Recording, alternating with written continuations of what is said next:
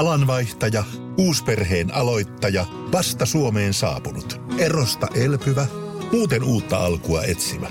Meidän mielestämme useammalla pitäisi olla mahdollisuus saada asuntolainaa elämäntilanteesta riippumatta. Blue Step Bank. Tervetuloa sellaisena kuin olet.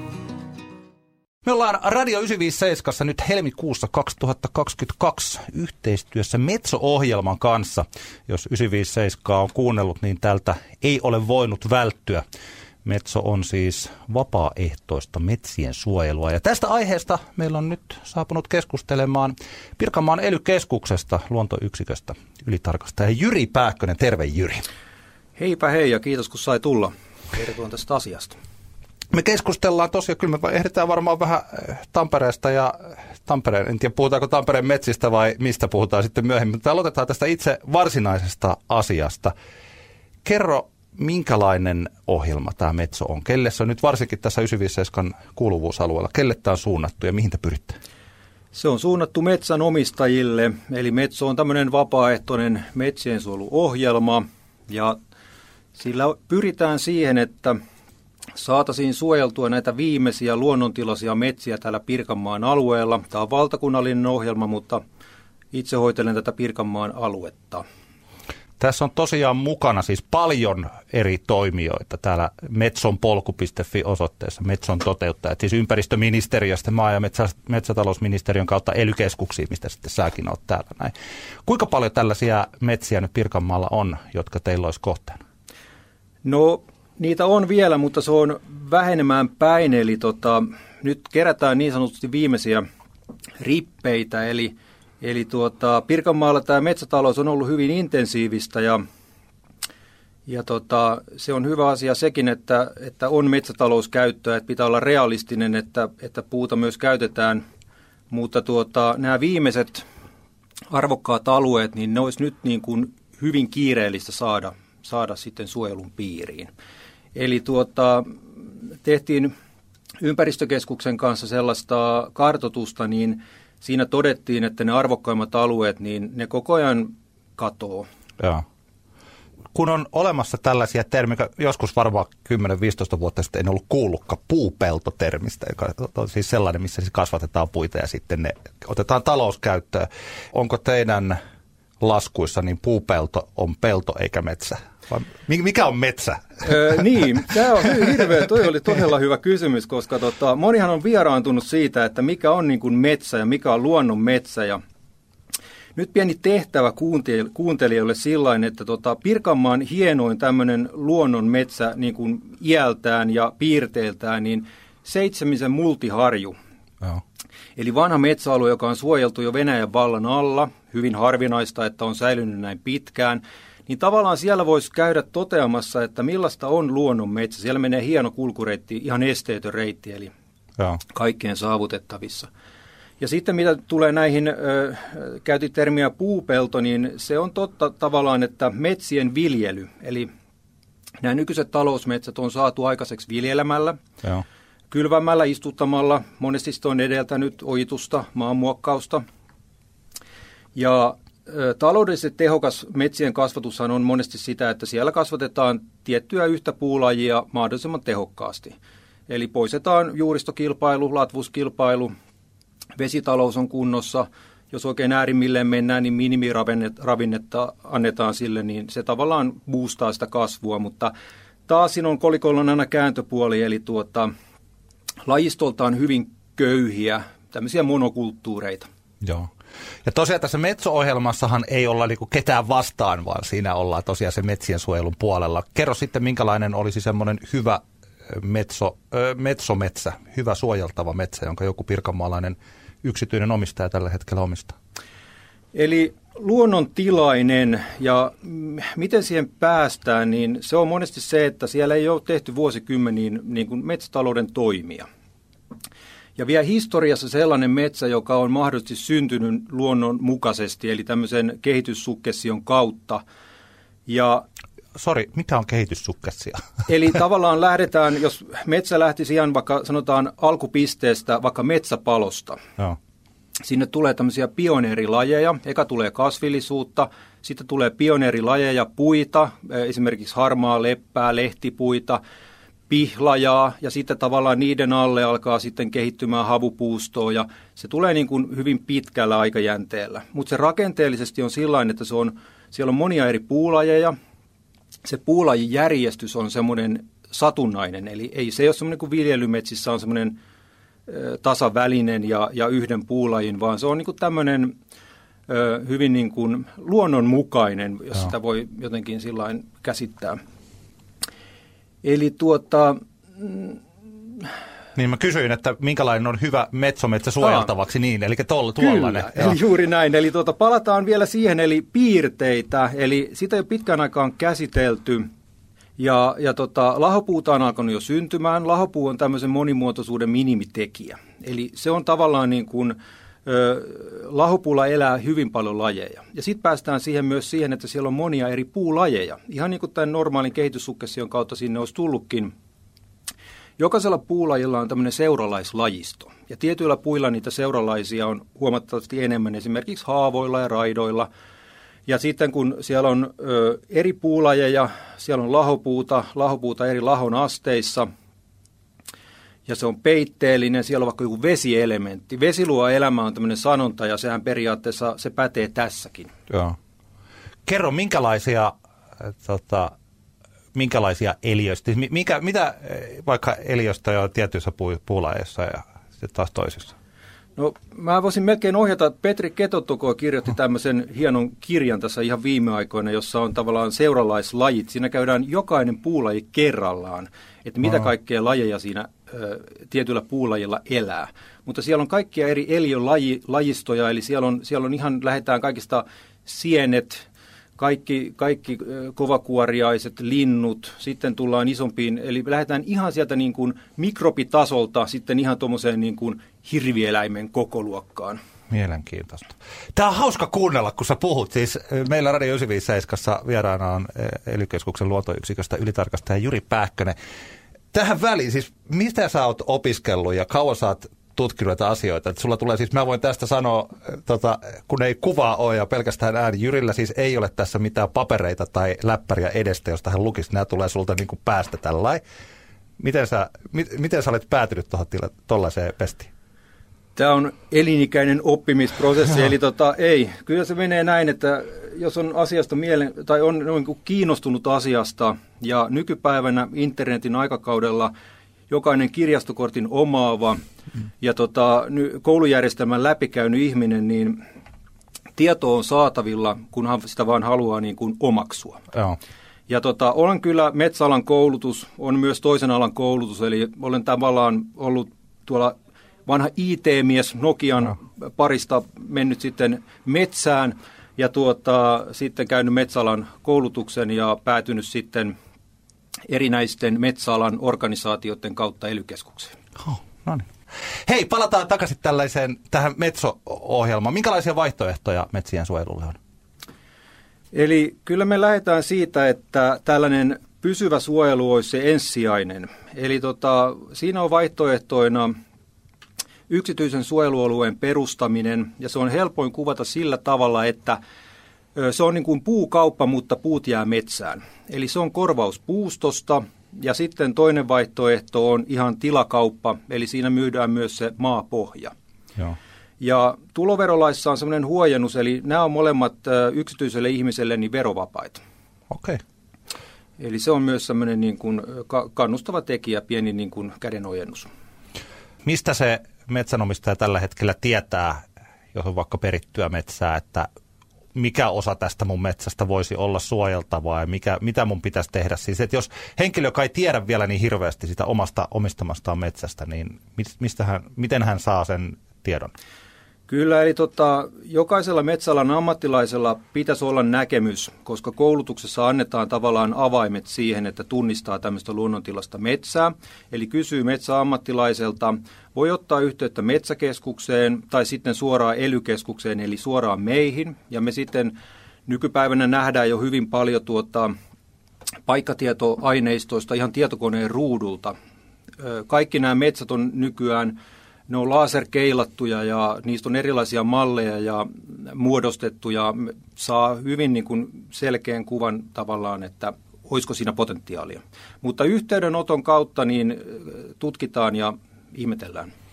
Kuinka suuri sen metsometsän pitäisi olla? Et, ja, et, sehän ei mene sillä tavalla, että jos joku omistaa metsää, että pitäisi niin kuin suojella kaikki, vaan sitä voi suojella osan, jos olen oikein ymmärtänyt. Ilman muuta, ja, tota, ja tota, tästä voidaan saada aasinsilta siihen ajatukseen, kun puhuttiin tavallaan talousmetsistä ja, ja sitten tuota, luonnonmetsistä – niin ideaalitilannehan olisi sellainen, että koska nämä metsometsien prosentuaalinen määrä Pirkanmaallakin puhutaan muutamasta prosentista ja loppu on talousmetsää, niin vaikuttavuuden kannalta niin juurikin se, että se tavallaan se toimii semmoisena rikkaana ytimenä se metsometsä ja se talousmetsä tukee sitten sitä. Eli myös siinä talousmetsän käsittelyssä sitten huomioidaan näitä luontoarvoja. Ja se on koko ajan mennyt eteenpäin ja kehittynyt ja suunta on hyvä, mutta vielä tavallaan tarvii petrata tässä asiassa. Sä jossain kohtaa sanoit, että, se, että olisi myös aika tärkeää, että tämä suojeltu metsä olisi sellainen verkosto, että ne ei olisi vain sellaisia yksittäisiä plänttejä, vaan siitä muodostuisi tällainen kokonaisuus. Kyllä. Juuri... Minkä, minkä vuoksi näin? Joo, nämä verkostot on juurikin tärkeitä, eli, eli tota, jos me, meillä on tämmöisiä, tällä hetkellähän tilanne on vielä vähän se, että kun kysyt, että minkä kokonen olisi hyvä, niin tuommoinen reilu neljä hehtaaria on, olisi niin semmoinen alkasolleen toimiva, koska jos se on pienempi, niin tulee semmoista reunavaikutusta, eli, eli se, se ei niin kuin toimi siinä su, suojelutarkoituksessa parhaalla mahdollisella tavalla, ja näillä verkostoilla tavallaan saataisiin näitä pieniä rippusia, mitä on olemassa, yhdistettyä toisiinsa, saataisiin tämmöisiä ekologisia käytäviä, jossa tavallaan niin kuin se monimuotoinen metsälajisto pääsisi niin kuin liikkumaan ja, ja tuota, verkostoitumaan. Joo.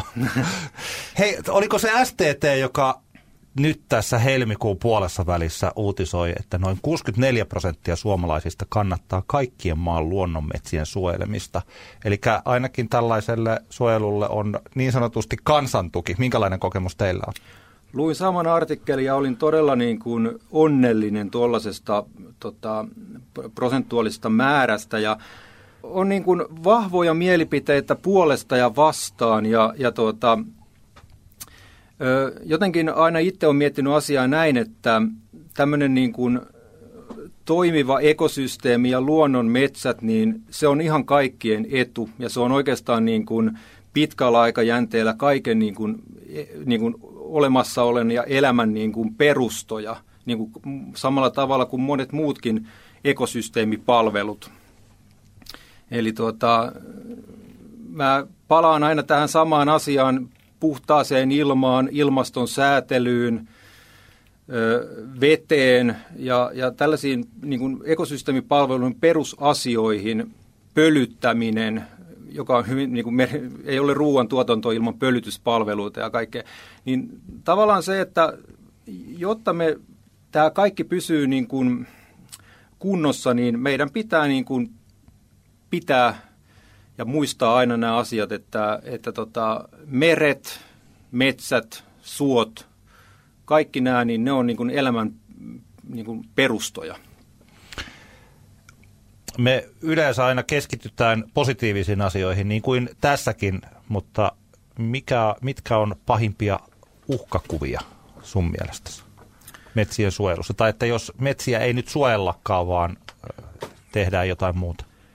Öö, se on tavallaan se, että ettei me tehdä mitään peruuttamatonta. Eli tuota, on tiettyjä asioita, jos lajistoa häviää, niin se on peruuttamatonta. Ja sitten kun me mietitään tätä ekosysteemin toimivuutta, niin jokaisella lajilla on siinä ekosysteemissä oma, oma toiminto, on vuorovaikutussuhde toisiin. Ja että tämä ei niin kuin rikota tätä kokonaisuutta. Ja metsiä uhkaa tietyllä tapaa ihminen. No. Se on nyt ihan itsestäänselvyys, koska tota, ihmisellä on kyky muuttaa hyvin voimakkaasti ympäristöä ja, ja tota, ja me laajennutaan, la, la, koko ajan niin kuin laajenee tämä meidän elintila ja, ja tämä luonnon hyödyntäminen Ilmastonmuutos on myös sellainen asia, joka aika dramaattisesti kyllä tulee vaikuttaa lähivuosikymmeninä. Se on myös semmoinen tietynlainen uhkakuva. Suomen metsissä se on kuivuusjaksot ja ääriilmiöiden lisääntyminen, myrskytuhot. Ja niistä tulee monesti ne kumuloituu sitten, eli, eli voi tulla vaikka kuivuusjaksoja, karnakuoriaisinvaasioita, myrskytuhot tavallaan myös sitten altistaa tämmöisille karnakuoriaisinvaasioille ja ja tota, nämä kaikki niin kuin yhdessä, niin niillä voi olla merkittäviäkin vaikutuksia sekä talouteen että sitten myös ihan niin kuin metsien kokonaismäärään. Ja nyt on tullut aika päivän huonolle neuvolle. Kysy tarotkorteilta, mikä korko sinun kannattaisi valita. Oi, kappas, aurinkokortti. Voit unohtaa kaikki korot. Keskity vain sisäiseen matkaasi. Huonojen neuvojen maailmassa Smarta on puolellasi. Vertaa ja löydä paras korko itsellesi osoitteessa smarta.fi. Kaipaako keittiösi remonttia tai pitäisikö auto vaihtaa? Me Resurssbankissa autamme sinua, kun tarvitset rahoitusta. Nyt jo yli 6 miljoonaa pohjoismaista resursasiakasta luottaa meihin. Resurssbank.fi Tämä on jännä. Mä en tiedä, onko tämä lapsellinen vertaus, mutta että vaikka nyt Tampereella on tuossa, tai siis Suomessa, tässä nyt on pari kesää on ollut niitä ihan superhelteitä. Ja voi ajatella, että tällaisia helteitä on ollut aina – ja niin onkin, mutta tuntuu, että niitä on, kun se... Ja siis, että täällä niin on, on lämpimämpää ja ne kuumuusjaksot on pidempiä, ja jos aikaisemmin oli 25 astetta, niin nyt on 30 astetta, tai 30, siis tällä. Ja me, jokaisen, jolla on vaikka takapihalla nurmikko, niin tietää, että se nurmikko on palanut. Sitten mä mietin, että oliko joskus lapsuudessa tällaisia, tällaisia kesiä, että nurmikko palo aina, jos ei sitä koko ajan kastele. Sitten rupeaa miettimään, että ei oikeastaan niin ollut. Ja sitten jos menee sinne metsään, meillä on kiva, kun mä asun siellä eh, tuolla Ylöjärvellä, niin olisiko mulla semmoiset niin tosiaan 20-30 metriä siihen metsän laitaan, mihin päästään sitten, sitten lähtemään. Se on mielenkiintoinen tällainen niin kuin yksittäisenä ihmisenä huomata se, että kun sä puhut tuosta kuivuudesta, että se näkyy nyt jo tällaisina pieninä konkreettisina välähdyksinä niin kuin muutaman viikon aikana. Ja on sellainen olo, että, että tällaista ei ollut aikaisemmin. Että oli vähän tämän kaltaista, mutta se ei ollut ihan tällaista. Mä en tiedä, siis tämä tuli nyt mulle ihan vaan tähän tällaisena niin henkilökohtaisena esimerkkinä mieleen – minkälaista toimintaa teillä on? Nyt tietysti me ollaan tässä Radio 957 yhteistyössä, mutta että miten muuten te ajatte tätä asiaa? Eli meillähän tulee ihan suoraan ihmisiltä yhteydenottoja. He tarjoavat metsäalueita. Sitten on, ollaan ihan lähetetty kirjeitse. Eli puhuin tuosta paikkatietoanalyysistä, niin aktiivisesti myös etsitään tällaisia alueita ja lähestytään ihan kirjeellä, soittamalla – ja monesti se menee myös sillä tämä vähän niin kuin peltikattoajattelu, eli naapurille tulee peltikatto, niin kohta tulee naapuriinkin. Eli Joo. tavallaan hy, se hyvä sana kiertää, eli tuota, joku metsätila on päätynyt tämmöiseen suoluratkaisuun, niin naapuritila on kiinnostunut siitä ja jos siellä on vain potentiaalia, niin se tavallaan on kasvanut ja se on juuri hieno, koska sitten saadaan sitä verkostoa ja laajennettua niitä olemassa olevia alueita, niin siinä kaikki voittaa. Miten se hinta määräytyy, koska kaikesta, jos mä oon oikein ymmärtänyt, niin kaikesta metsästä ei saa ihan sama. Se ei ole mikä, että kun teillä on tietty hehtaarimäärä, niin siinä on tietty summa sille hehtaarimäärälle, vaan se riippuu sitä puustosta ja niin edelleen. Juuri näin, eli puutavaralajeittain ihan arvioidaan se puusto, ja me käytetään sitten ihan luonnonvarakeskuksen hintatilastoista kahden vuoden keskiarvohintoja tällä hetkellä. Eli tota, se on hyvin läpinäkyvä laskentatapa, ja, ja tota, hyvin semmoinen selkeä ja aina samalla tavalla tehdään. Eli tuota, todelliseen puuston määrään puutavaralajetta. Meillä Radio 957 on tapana kysyä meidän vierailta heidän lempipaikkojaan Tampereella ja mä ajattelin, että tähän väliin voisimme ottaa myös niitä. Eli tota, sellaisia paikkoja, joissa olet tunnet olosi kotoisaksi, ei välttämättä sellaisia, minne turistin veisit. Mitäs luonto, ely luontoyksikön ylitarkastaja Jyri Pääkkönen, mitä, mitkä ovat sinun lempipaikkoja? Otetaan yksi kerrallaan, jos niistä tulee keskustelu. Joo. Lähdetään ihan tuoreimmasta, eli tämä on nyt tämmöinen henkilökohtainen paikka, joka muutaman vuoden takaa, niin Kangasalan Raikusta perheen kanssa ostettiin tämmöinen kesäpaikka, ja kun on tosiaan tämmöinen luontoihminen, niin se on tämmöinen iso saari ja siinä on aivan tämmöinen luonnontilainen metsä myös siinä omalla tontilla. Ja melkoinen työleiri, mutta rakas silti, että tuota, tykkään fyysisestä työnteosta ja, ja tota, siitä on muotoutunut semmoinen helmi ja ihana paikka, koska sinne pääsee aina. Ja sitten kun on tuollainen pieni lapsi, niin voi sitä ilon määrää, kun saa seurata tavallaan tällaista pientä ihmistä siinä, siinä sitten ja tuottaa elämyksiä koko porukalle. Tota, mitä kaikkea sä siellä teet? No Sanoit on... siis työleiriksi, niin minkälaista hommaa sulla siellä on ollut? No se on ihan tämä perinteinen aina, eli tota, ostettiin aika lailla purkukuntoisena. Oli hy- hyvä visio vaan ja tapana yleensä nähdä asiat aina positiivisen kautta, eli muki on aina täynnä.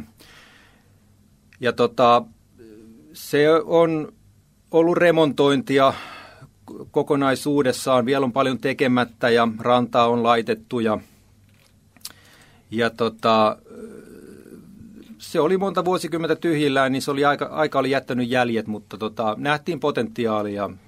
Joo.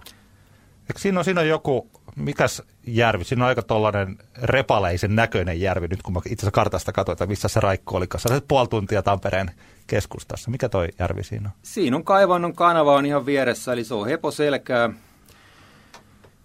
Eli tota Roine ja Längelmän veden siinä tuota, rajalla, ihan että siinä kaksi, kaksi vettä yhtyy ja tuota, se on hieno, hienoa seutua oikein tuommoista, voi käydä tuolla Vehoniemen automuseolla on hyvä, hyvä hieno paikka käydä siellä kävelemässä ja katsomassa autoja ja syömässä ja tota, tavata. Mä vähän noita autoja harrastan myös, niin tuota, kattelemassa autoja, autoja, kun siellä käy paljon tämmöisiä harrastajia. Ja siellä on hienot melontavedet ja hyvät kalavedet ja tuota, siinä on myös paljon suojelualueita. Siinä on lähelläkin on semmoisia suojelualueita, mitä on itsekin perustanut, niin tuota, no. siinä on paljon tämmöisiä hienoja piirteitä. Ja siellä on pieneläintarhaa ja mansikkatilaa ja hyvät uimarannat ja ihminen viihtyy siellä alueella.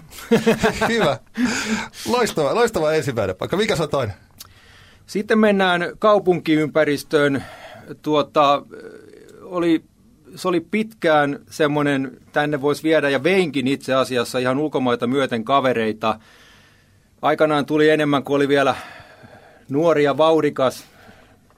Nyky, niin. nyky, nykyään vain vauhdikas. Niin tuota, edesmennyt ravintola Doris – se on monella tapaa, se oli hieno paikka, sinne aina, aina lopulta päädyttiin ja, ja tuota, siellä on myös vaimonikin tavannut ja sieltä on paljon tarinoita ja se oli hieno tavallaan se kehityskulku kokonaisuudessaan siinä, siinä paikassa ja tuota, se oli hyvin valitettava tapaus, että Doris joutui siitä poistumaan, mutta en tiedä, katsotaan nyt tuleeko mitään vastaavaa tilalle. Yhtä legendaarista ei välttämättä, mutta tuota, oh. paljon rakkaita muistoja. Kyllä, hieno paikka, mullakin suosikkipaikka. Ja tosiaan se koko talohan siitä niin purettiin. Se johtui, siinä, oli, siinä oli iso juttu. Ja sitten lähti myös muun muassa sitten tota, epäsijoitu lähteä. Ja siis, tai, tai eihän epäsijoitu edes olemassakaan enää. No Kyllä. joo, mutta siis siinä oli kaikki hauska homma, koska minäkin olen tavannut puolisoni Dooriksessa, että se on tällainen hyvä parin muodostuspaikka. Toki lapsille kerrotaan, että me ollaan tavattu äh, tota, yliopistolla opiskelemassa, kun ollaan siellä oltu, että, tota, mutta oikeasti me tavattiin Doriksessa. Mikä se kolmas paikka? Kolmas paikka sitten mennään taas vähän ehkä luontopainotteiseen, siis paljonhan on upeita paikkoja, mutta tota, mä aloin miettiä sitten niin kuin, vähän ehkä mennään perinteisiin, eli mäkin on kolmannen polven tamperelainen, niin perinteikäs paikka Viikinsaari. Piikin saarihan on hieno, hieno myös luontokohteena ja hyvä ravintola. Hieno, tota, siellä on upea luontopolku ja itse monesti menen sinne tuota, melomalla ja, ja tota, Anopilla on myös Härmälärannassa soutuveneet, sitten päästään koko porukalla siitäkin ja joskus sitten sillä lautallakin, mutta se on, se on jotenkin sellainen hieno paikka kokoontua ja siellä voi harrastella kaikkea ja pelata vähän fudista ja heitellä frisbeitä ja nähdä kavereita ja, ja mennä perheen kanssa. Ja tota, se on, se on luontohelmi ja se on ilmeisesti aika perinteikäs paikka, että se oli tämmöinen tanssipaikka ja kokoontumispaikka sitten Tampereen työläisille ja, ja mielenkiintoinen historia, historia muutenkin, että tuota, Joo. se on toinen tämmöinen rasti kuuntelijoille, että jos ette ole pitkä aikaa käynyt, niin käykää poikki. Hieno, hyvät paikat. Kiitoksia niistä. Onko vielä Metso-ohjelmasta jotain sellaista asiaa, jota haluaisit nostaa esille? Me ollaan tässä käyty metsän omistajan näkökulmasta, ihmisten näkökulmasta ja sen metsän äh, tota, itsensä näkökulmasta näitä asioita.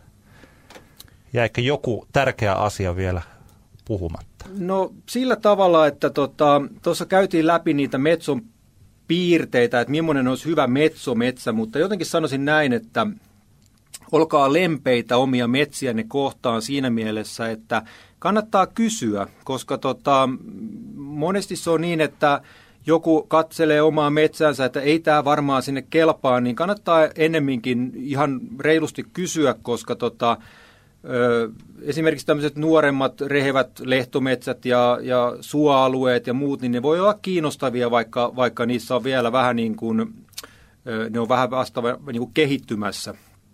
Eli tota, rohkeasti yhteyttä ja, ja tuota, tutkitaan. Kiitoksia tästä mielenkiintoisesta vierailusta, Jyri Pääkkönen. Pirkanmaan ely luontoyksikössä olet siis ylitarkastajana. Oikein hyvää helmikuun jatkoa ja kevään odotusta. Samoin, kiitos. Ja nyt on tullut aika päivän huonolle neuvolle. Jos haluat saada parhaan mahdollisen koron, kannattaa flirttailla pankkivirkailijan kanssa. Se toimii aina. Mm. Huonojen neuvojen maailmassa Smarta on puolellasi. Vertaa ja löydä paras korko itsellesi osoitteessa smarta.fi.